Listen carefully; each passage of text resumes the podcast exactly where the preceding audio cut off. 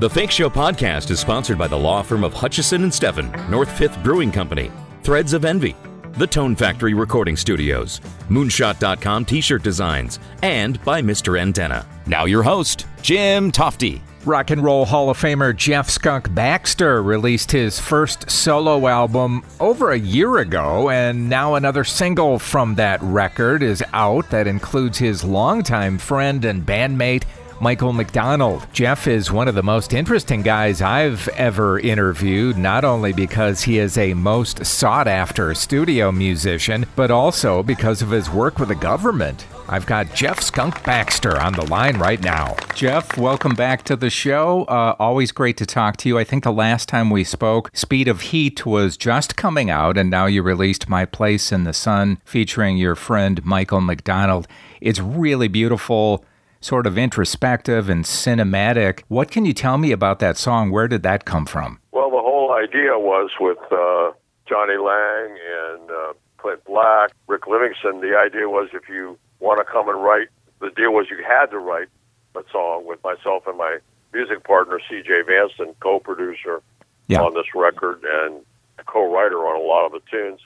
And you had to try something that you've never done before. Go somewhere, as they say, outside of your wheelhouse.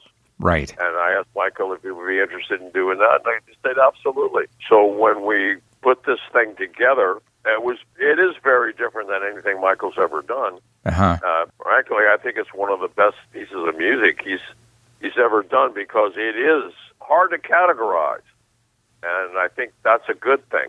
And he did an incredible job of just bringing out something from inside his musical sphere that uh, he'd never done before. Also, gets us an opportunity to do call and response, which is something Michael and I have always enjoyed. And I love that. Uh, you must be. Are you ever just amazed at how great someone like him sounds after all of these years? I mean, that's a real gift, isn't it?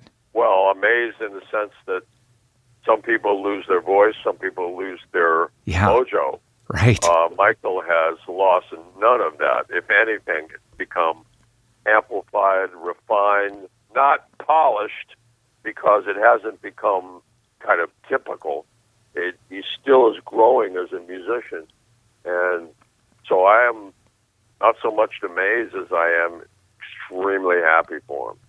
The album has been so well received now, but did you wonder in the beginning how this was going to go over? I, I can't. I no. I, I, I, I, and I, and I don't mean to sound disingenuous. I, I that's not why I did the record.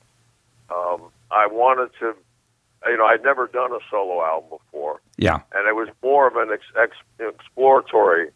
Certainly, you hope that there's some success, but it really wasn't the motivation to do it. I thought it's the one thing that I haven't done on my bucket list. I've played on a number one record. I've produced number one records. I've been in a band that had a number one record. I've, I've just, there are all those little checklists. And this is kind of the last thing on the musical bucket list. Jeff, I've always wanted to ask you about some of the maybe underrated people that you have played with. Two that came to my mind are Tiran Porter, the bass player for the Doobies, and Jim Hodder, who played drums and sang Dallas and Midnight Cruiser for Steely Dan. What can you say about those two guys? Well, starting out with Tiran, underrated is probably a. I, I can't say enough about that guy's bass playing. Yeah. Tiran is a friend and an incredible musician, pretty good guitar player as well.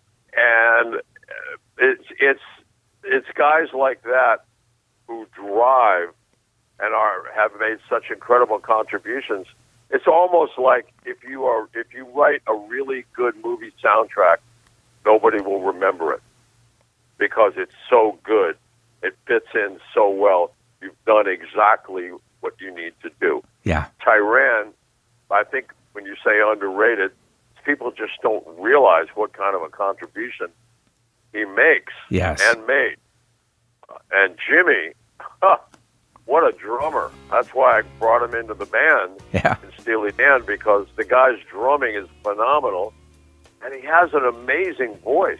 Yeah, I mean, those two songs I pointed out, Dallas and Midnight Cruiser, did Donald Fagen just think, well, I don't really want to do those. I don't know if I have it for those songs. And then, and then Hodder sang those. I don't think Donald saw himself as a lead singer for quite a long time. And so with David Palmer and Jimmy Hodder sharing the, uh, the vocal stuff, he's very happy with that. We all were. Jeff, not long ago, I interviewed uh, Bobby Colomby and the craziness that Blood, Sweat, and Tears faced touring in a foreign country. Now, that was decades ago, but has that improved at all? Um, you know, going to a foreign land and playing? I think so, because it's become it's become systematized. It's become organized in such a fashion that it's not quite such a new uh, a new phenomenon for most countries overseas, even if they're,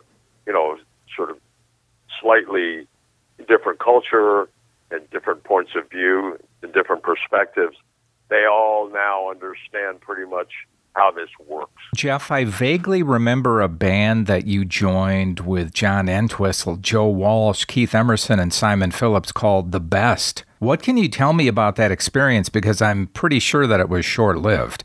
That was the idea. Yeah. We were we were the house band at the China Club in Wow. Los Angeles, and yeah, people would come.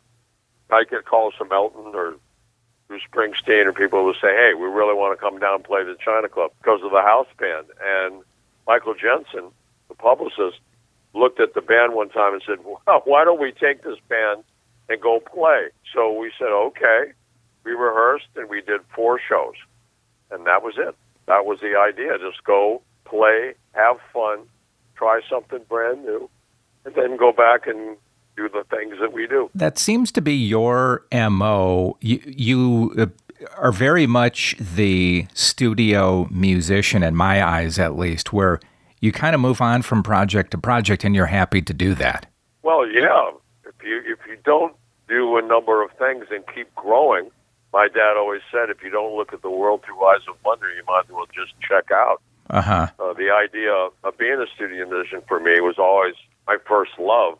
The challenge, the responsibility, and the fulfillment of not only learning and growing as a musician, but the opportunity to really help someone else fulfill their dream. Yeah, makes perfect sense to me. You played in a band called, or you do. I- I'm kind of trying to figure that one out. Coalition of the Willing. This includes U.S. Secretary of State Antony Blinken on guitar and vocals. Yeah, And how is he as a musician? pretty good. Yeah? soulful cat. You know, good guy, soulful cat, and it definitely is into it.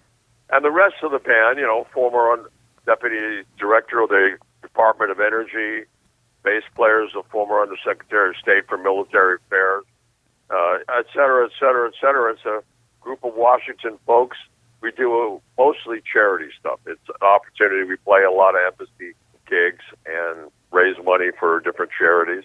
And it's just great fun to play together. You know, it's well known that you've been a consultant specializing in ballistic missile systems and counterterrorism. So do you just run across those guys in the hallway and, and that's how you kind of get to be friends with them? Well, we had, there was a band called Beats Workin' uh, that uh, was uh, playing at the White House um, a, a lot, and somehow or other the band morphed into this band, uh, Coalition of the Willing. Tony Uh-huh. Snow uh, was the uh, press secretary at the White House for quite a while, and then he went on to become one of the national security uh, folks at uh, Fox News. And I used to do almost every weekend with Tony Snow on Fox do a national security spot. Yeah. And when we had this band, Beats Working, some of the members were still Dan Poneman, who was the deputy secretary for uh, Department of Energy, was in the band. And uh, again, it just kind of morphed into Coalition of the Willing. Since I work a lot in Washington, uh, there were always opportunities to go out.